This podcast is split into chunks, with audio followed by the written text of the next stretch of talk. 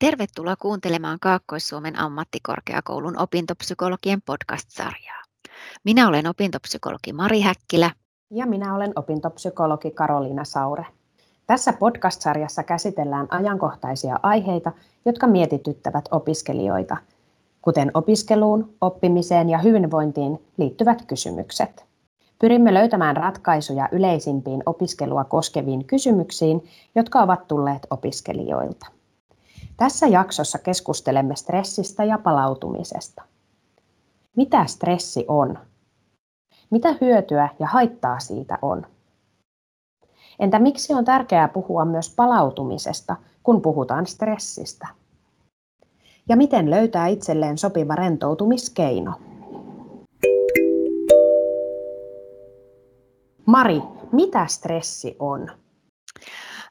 Suomalaisen lääkäriseura Duodeckimin mukaan stressillä tarkoittaa sellaista tilannetta, jossa meihin ihmisiin kohdistuu niin paljon erilaisia haasteita ja vaatimuksia, että sopeutuminen tai sopeutumiseen käytettävissä olevat voimavarat ovat tiukoilla tai ne ylittyy. Eli ne haasteet voi tulla sekä itsen ulkopuolelta tai sisäpuolelta ja vaatimukset myös miltei mikä tahansa myönteinen tai kielteinen muutos voi vaikuttaa meihin ihmisiin stressaavasti. Eli mikään ärsyke ei sinänsä stressaa, vaan se reaktio riippuu ihan ihmisen, meidän jokaisen yksilön vastustus- ja sietokyvystä ja erityisesti sitten näkökul- omista näkökulmista ja asenteista. Sanoit, että myös siis myönteinen muutos voi vaikuttaa. Eli onko stressi aina huono asia? Joo, eli stressi ei ole sinänsä niin kuin hyvä tai huono asia. Eli stressi on elimistön luonnollinen reaktio kuormitukseen. Eli tavallaan se on ihan luonnollinen asia. Olennaista on kuitenkin se, että kuinka paljon sitä stressiä on. Eli stressin lisääntyessähän suorituskyky ja tehokkuus kasvaa, eli esimerkiksi deadlineit saa meidät ihmiset ponnistelemaan. Eli sopiva määrä sitä stressiä ajaa meitä eteenpäin. Mutta sitten jos se paine ja vaatimustaso kasvaa liikaa tai, tai se stressi, paine ja vaatimustaso on liian pitkällistä, niin silloin se stressi muuttuu haitalliseksi ja meidän suorituskykymme laskee. Okei. No mistä voi tietää olevansa liian stressaantunut, eli että sitä kuormitusta on liikaa? Joo, se onkin hyvä kysymys. Ja onneksi meidät ihmiset on hirveän fiksusti rakennettu, sillä meidän keho ja mieli antaa kyllä meille merkkejä siitä, että nyt on stressiä eli sitä kuormitusta liikaa. Usein pulmana on vaan se, että me ei pysähdytä kuuntelemaan sitä meidän omaa kehoa ja mieltä. Stressitila nimittäin saa meidät usein kiihdyttämään tahtia. Ja tällaisia kehon antamia merkkejä voi stressitilassa olla esimerkiksi se, että meidän keho ja mieli on ylivirittynyt. Me käydään vähän niin kuin ylikierroksilla. Sitten voi olla myös väsymystä tai keskittymisvaikeutta tai levottomuutta tai mieliala voi olla alakuloinen, voi olla voi olla univaikeuksia ja se rentoutuminen voi olla vaikeaa tai sitten haetaan apua lisääntyneesti päihteistä. Niin justiin. No ja sitten jos käy näin, että, että ei tosiaan kuuntele niitä kehon ja mielen antamia viestejä, eikä sitten lähde niin kuin mitenkään korjaamaan tilannetta, vaan ajatellaan, että jatkaisi vaan samaan malliin, niin mitä sitten tapahtuu? Joo, eli, eli silloin sitä ylivirittymistä voikin seurata alivirittyminen, jos noihin edellisiin noihin ylivirittyneisyyden merkkeihin ei puututa. Ja sitten taas kun alivirittyneisyys tulee, niin sit siinä mielen ja kehon voimat uhkaa loppua. Voi tulla sitten vakavampia, vakavampia reaktioita, eli sitten voi tulla muistivaikeuksia, masennusta, voi olla ihan somaattista sairastumista, tai sitten voi olla semmoista niin välinpitämättömyyttä tai toivottomuuden tunnetta. Ja, ja lopulta, jos niihin merkkeihin ei puututa, niin lopulta voi palaa sitten loppuun. Eli kuulostaa siltä, että se, se pysähtyminen ja siihen puuttuminen on, on, on tosi tärkeää, että ettei anna sen vaan jatkua loputtomiin sen tilanteen. Kyllä. Osaatko sitten sanoa, että siis mitä sille stressille voisi tehdä? Kuinka siihen voisi vaikuttaa, jos huomaa, että, että näitä edellä mainittuja merkkejä on, on itsessä nyt, nyt jotenkin käynnissä tai pinnalla? Joo, eli silloin puhutaan stressin hallinnasta. Ja, ja silloin pyritään tosiaan vaikuttaa siihen stressiä tuottavaan tilanteeseen, mutta voidaan pyrkiä vaikuttaa myös omiin ajattelutapoihin. Ja, ja sitten pyritään myös vähentämään sen stressireaktion kielteisiä vaikutuksia, eli mitä se aiheuttaa meidän kehossa ja mielessä. Mutta ihan ensimmäisenä, aivan ensimmäisenä, kun huomaa niitä liiallisen stressin merkkejä itsessään, noita äskeisiä asioita, mistä oli puhetta, niin silloin kannattaa pysähtyä. Eli, eli pysähtyä sen äärelle ja laittaa asiat tärkeysjärjestykseen. Eli pitää lähteä etsiä niitä stressin syitä ja poistaa niitä mahdollisuuksien mukaan. Ja tietysti sitten kiinnittää huomiota korostuneesti siihen omaan palautumiseen. Mm, hyvä, kun mainitsit tuon palautumisen tässä kohtaa, nimittäin siitähän puhutaan nykyisin paljon. Miksi sitä korostetaan ja miksi palautumisesta on tärkeää puhua stressin yhteydessä? Joo, se on ihan sen takia tärkeää, että, että siihen, että onko se stressi meille ihmisille haitallista, niin vaikuttaa hirveän paljon se palautumisen ja stressin välinen sy- suhde. Eli ihan yhtä tärkeää kuin on kysyä, että onko liikaa stressiä, niin aivan yhtä tärkeä kysymys on se, että onko palautumista riittävästi. Sillä palautuminen korjaa niitä stressin haitallisia vaikutuksia. Ja, ja palautuminen stressistä alkaa heti, kun sille tulee tilaa. Eli sen takia palautumisen hetkiä tulisi olla tarpeeksi, sillä palautuminen tosiaan vähentää niitä stressin haitallisia vaikutuksia. Mitä palautuminen siis käytännössä tarkoittaa? No Palautuminen erilaisista rasi, rasituksista on siis sekä kehon että mielen toimintaa. Ja, ja sitä palautumista voidaan ajatella vaikka ikään kuin, niin kuin akun lataamisella. Et, et meillä, on, meillä on akku ja meillä on sillä akussa on tietyn verran virtaa. Ja sitten jos se virta loppuu, niin, niin sittenhän sitä pitää ladata. Ja, ja palautuminen tarkoittaa sitä, että et, et antaa niin kuin meidän aivojen ja kehon ja mielen irrottautua siitä stressin lähteestä ja esimerkiksi, jos se voisi olla vaikka opinnot, niin pidetään vähän paussia, irrottaudutaan siitä, siitä opiskelusta hetkellisesti aina. Ja kun palautuu välillä, niin sitten jaksaa taas paremmin opiskella ja, ja elää semmoista ää, tasapainoisempaa elämää myös vapaa-ajalla.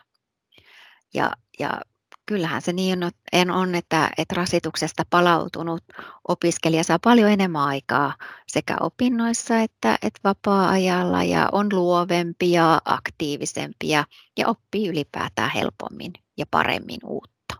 Joo, no kerrotko sitten vielä, että milloin siis kuuluu palautua?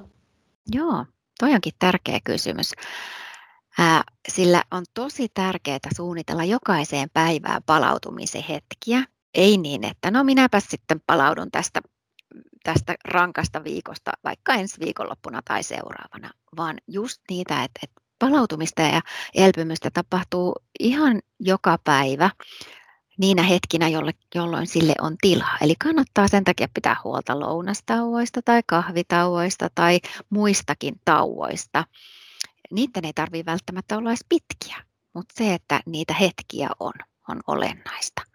Ja, ja on myös hirveän tärkeää, että, että niistä opiskeluajatuksista saa, saa tarpeeksi ajoissa ennen nukkumaan käymistä niin kuin, tai pääsee irti, eikä jatka sit opiskelua yömyöhään. Eli tavallaan se on myös ajan, stressinhallinta on myös ajanhallintaa.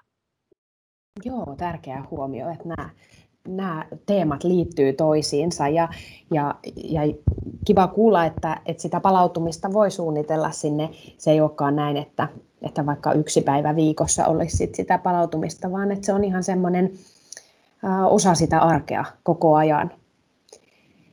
Mua kiinnostaa, että nyt kun tiedetään milloin voi palautua, niin millä tavoin voi sitten palautua? Joo, no palautumista edistää, jos ajattelee vaikka ihan vapaa-aikaa ensinnäkin tässä, niin, niin tota, se, että ollaan leppoisasti, semmoinen leppoisa oleskelu, liikunta, mieluisat harrastukset, ystävien tapaaminen. Olennaista on se, että, että niin kuin syke laskee ja hengitys syvenee. Että me huomataan, että meidän keho tavallaan niin kuin rauhoittuu. Ja unihan on hirveän tärkeä paikka, missä palautumista tapahtuu, sillä iso osa siitä, siitä palautumisesta tapahtuu unessa. Sitten myös syöminen on ihan hirveän tärkeää, koska, koska oppiminen ja aivotyö kuluttaa ihan valtavasti er-, energiaa ja, ja on ihan hirveän tärkeää, että kehon energiavarastot ja nestetasapaino on rankan opiskelupäivän jälkeen sitten täynnä. Ja, ja tietysti semmoinen kehoa huoltava liikunta on nyt hirvittävän tärkeää, kun ollaan tosi paljon tietokoneen ääressä ja, ja varsinkin etäaikaan, niin, niin on pidettävä huolta siitä, että sitä liikkumista tapahtuu. Sen ei tarvitse olla urheilua mutta, ja hikiurheilua, mutta liikkumista. Ja, ja sitten taas niin kuin että milloin, milloin palautumista taas sit ei välttämättä tapahdu, niin on hirveän tärkeää huomata, että esimerkiksi alkoholin käyttö ää, hidastaa sitä palautumista. Et senkin takia se on todella huono, huono stressinhallinnan apuväline, että, että päihteet ylipäätään, niin ne hidastaa palautumista. Ja sitten tietysti mikä hidastaa palautumista on myös niin kuin pitkittyvä ja se kasautuva kuormitus. Eli, eli kyllä ne tärkeitä on ne arjen valinnat, että uni, säännöllinen monipuolinen ruoka ja liikunta. No sanoit tosiaan, että, että tämmöisiä taukoja eri mittaisia myöskin niin olisi hyvä olla, olla siellä opiskelupäivän aikana. Ää, osaatko sanoa vielä jotain muuta, että, että jos ajattelee just sitä palautumista edelleen, että tauot on olemassa, niin onko muuta, mitä voisi tehdä vielä opiskelupäivän aikana? Joo, no opiskelupäivän aikana on hirveän tärkeää niin kuin ymmärtää se, että mitä tekee ja miksi tekee. Eli kirkastaa sitä oman opiskelun tavoitetta ja merkitystä ja, ja sitten niin keskittyä yhteen asiaan kerrallaan. Eli ei pyrikään multitaskaamaan, vaan, vaan se, että, että on yksi asia hoidettavana ja se hoidetaan ja sitten siirrytään vasta seuraavaan. Ja se, että, että päivittäinen opiskeluaika olisi kohtuullinen, ettei tulisi semmoisia valtavan kuormittavia pitkiä päiviä, vaan että se olisi, se olisi säännöllistä ja, ja, ja olisi myös sitä vapaa-aikaa päivittäin. Ja myös se, että jää opiskeluissa yksin, eli pyytää tarvittaessa tukea ja apua joko opiskelukavereilta tai, tai opettajilta tai läheisiltä tai, tai vaikka opiskeluhyvinvoinnin toimijoilta tai keneltä hyvänsä. Ja, ja antaa myös sitä tukea sitten muille. Näistä teemoistahan ajanhallinnasta ja toisaalta keskittymisestä, mistä puhuit, ja tavoitteiden asettamisesta, niin näistähän myös meidän muissa podcast-jaksoissa on, on laajasti. Eli, eli tässä nähdään se, että miten, miten nämä asiat liittyy hyvin, hyvin konkreettisestikin toisiinsa. Ja näistä, näistä tosiaan lisää, lisää on, on jo aikaisemmissa jaksoissa ja sitten myös tulevissa jaksoissa. No sitten äh, mua kiinnostaa rentoutuminen terminä. Eli me on nyt puhuttu palautumisesta, mutta mitä se rentoutuminen sitten on tai miten se, miten se liittyy palautumiseen? No rentoutuminen taas tukee sitten kehon palautumista rasituksesta, eli tosiaan se on hyvin olennainen osa sitä palautumista. Ja rentoutuminen vie koko keskushermostolle rauhoittavaa viestiä, että se leviää läpi koko kehon, lihasten autonomisen ja ääreishermoston ja immuniteetti- ja sisäeritysjärjestelmän. Ja, ja silloin se stressihormonien taso laskee ja korvautuu sitten mielihyvää tuottavilla hormoniyhdisteillä. Että käytännössä sitä tapahtuu niin kuin ihmisen sisällä rentoutuessa. Kuulostaa siis siltä, että stressi on kyllä hyvin kokonaisvaltainen ilmiö meidän kehossa. Kyllä, se on ihan totta. Ja, ja se on sekä tosiaan mielessä että kehossa. Ja, ja silloin kun stressi ja jännitys kiristää lihaksia, niin se vaikuttaa verenkiertoa, eli vähentää sitä meidän ääreisverenkiertoa. Ja silloin kun me ollaan rentoudutaan, niin se ääreisverenkierto lisääntyy. Ja, ja, ja silloin hengitystiheys ja verenpaine ja sydämen lientitiheys laskee. Ja, ja se rentoutuminen vähentää kuluttavia jännitystiloja ja tehostaa sitten kehon voimavarojen palautumista. Ja silloin unen ja levon laatu paranee ja syvenee ja pitenee ja, ja meidän aineenvaihdunta rauhoittuu. Eli koko terveys ja suorituskyky parantuu. Eli sen takia kyky rentoutua on tosi tärkeä taito meidän keholle ja mielelle ja sitä voi ja kannattaakin harjoitella ja opiskella. Joo. Kerrotko vielä vähän tarkemmin, että miten, miten rentoutuminen siis nimenomaan siellä mielen tasolla vaikuttaa? Joo, kehon lisäksi tosiaan rentoutuminen hoitaa mieltä monella tapaa. Eli, eli se ylipäätään, että, että me pysähdytään ja rauhoitutaan, ää, niin me pystytään niin kuin havainnoimaan meitä omaa itseä ja, ja kuulemaan sitten niitä omia tunteita ja ajatuksia. Ja, ja silloin me voidaan vaikuttaa niihin. Ja, ja sitten rentoutuminen voi vapauttaa ja lievittää hankalia tunteita, esimerkiksi levottomuutta ja pelkoa ja ahdistusta. Eli, eli nämä tunteet, vaikeatkin tunteet, niin ne ilmenee paitsi mielessä, niin samallahan ne ilmenee jännityksillä eri puolilla kehoa. Ja on hirveän tärkeää, että silloin me rentou, pystytään rentouttaa omaa kehoa sekä mieltä. Joo, no sitten mulla on viimeisenä kysymyksenä mielessä tämmöinen äh, arjen konkretiaan liittyvä, että, että jos vaikka kuulija nyt kiinnostuu paljon tästä rentoutumisen, palautumisen teemasta ja haluaa vähän omaa stressinhallintaa tarkastella uudelleen, niin miten voisi löytää oman tapansa rentoutua ja mistä tietää, mikä rentouttaa just mua? Mm. Joo, se onkin hyvä kysymys ja, ja kyllä sen rentoutumisen tunnistaa siitä omasta kehosta ja mielestä ja siitä, että syke- ja hengitystiheys laskee. Eli, eli tavallaan se, että mielen tasolla on rentoutumisen tila, tai, tai kun mielen tasolla niin rentoutuminen on sellainen tila, jota kuvaa suorittamattomuus ja semmoinen myönteinen hyvä olo. Eli, eli kun me ollaan kaikki yksilöitä ja meitä rentouttaa erilaiset asiat, niin, niin siitä tunnistaa, että, että mulla on semmoinen hyvä, myönteinen, rauhallinen olo. Ja yksinkertaisimmillaan rentoutuminen voi olla, olla ihan, ihan hengittämistä, semmoista nenän kautta hengittämistä ja pidennettyjä uloshengityksiä, jolloin sitten huomaa sen oman sykkeen laskevan ja hengityksen rauhoittavan. Ja, ja se, että löytää sen oman tapansa rauhoittua ja rentoutua ja palautua, niin, niin se oikeastaan löytyy ainoastaan kokeilemalla ja itseen tutustumalla.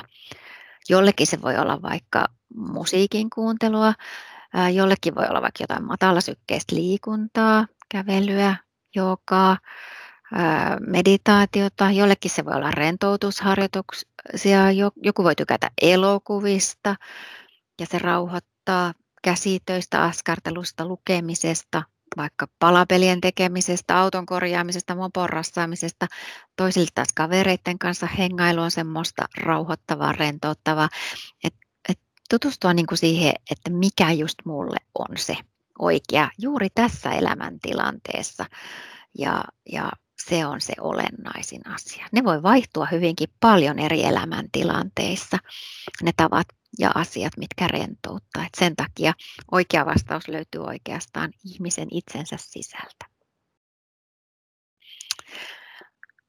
Mutta nyt kun me ollaan puhuttu aika paljon tästä rentoutumisesta, stressistä ja palautumisesta, niin mua Karoliina kiinnostaisi vielä, vielä tässä ihan lopuksi se, että miten sä rentoudut ja, ja millä tavalla sä edistät omaa palautumistasi? Kiitos kysymyksestä. Mulla on tuossa kun luettelit noita keinoja, niin niin tunnistan, että itsellä on, itsellä on kyllä paljon keinoja käytössä. Mä sanon niistä jotkut, koska muuten niiden luetteluun menisi varmaan hirmuisen pitkä aika, mutta kyllä mä ajattelin, että se lempeä liikunta, just sellainen, mitä sanoit, että matala sykkeinen liikunta, se on, se on itsellä, mä pidän kävelystä ja, ja tota, joogaakin on vähän tässä just ihan viime aikoina tavallaan aloittanut uudelleen, että mä palaan uudelleen sen ääreen. Se on ollut aikaisemmin mulla ihan säännöllinen keino ja sitten se on syystä tai toisesta jäänyt vähän tauolle ja nyt mä tutustun siihen uudelleen ja ää, pidän nukkumisesta ja arvostan nukkumista ja, ja mä pyrin jättämään sillä aina riittävästi aikaa vuorokaudesta ja, ää, ja sillä riittävästi, että mulla on aina, jos mä ajattelen, että sanotaan vaikka 8-9 tuntia unta tuntuu, tuntuisi sopivalta, niin mä varaan tietysti sitten, sitten myös siihen nukahtamiseen oman aikansa ja, ja, ja vaikka luen jotain, jotain kivaa, mutta ei hirveän jännittävät lukemiset sovi mulle ihan just ennen nukkumaan menoa. Ystävien tapaaminen on myös tärkeää ja varsinkin sellainen, sellainen rento ajanvietto, nauraminen. Mä tunnistan, että saa kunnon naulut jostain asiasta, niin, niin tota, tuntuu semmoiselta just mitä kuvasit tuossa, että, että on sellainen rento, rento hyvä olo, kun ystävien kanssa viettää hauskaa aikaa. Siinä on ainakin jotain keinoja, niitä on, niitä on mieletön määrä ja ne vaihtelee aina päivän, päivän ja elämäntilanteen mukaan, mutta siinä ainakin jotain kuulostaa tosi toimivilta keinoilta.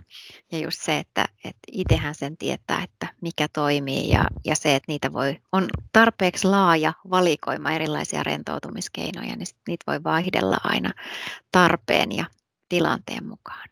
No just näin. Kiitos Mari keskustelusta. Kiitos. Oli mukava puhua tänään stressistä ja palautumisesta. Tässä oli tämänkertainen FAQ-opintopsykologit Saureet Häkkilä podcast-jakso. Toivottavasti löysit tästä jaksosta stressinhallintaa ja palautumistasi tukevia vinkkejä. Palataan taas seuraavassa jaksossa, jonka aiheena on hengittäminen itsesäätelyn tukena.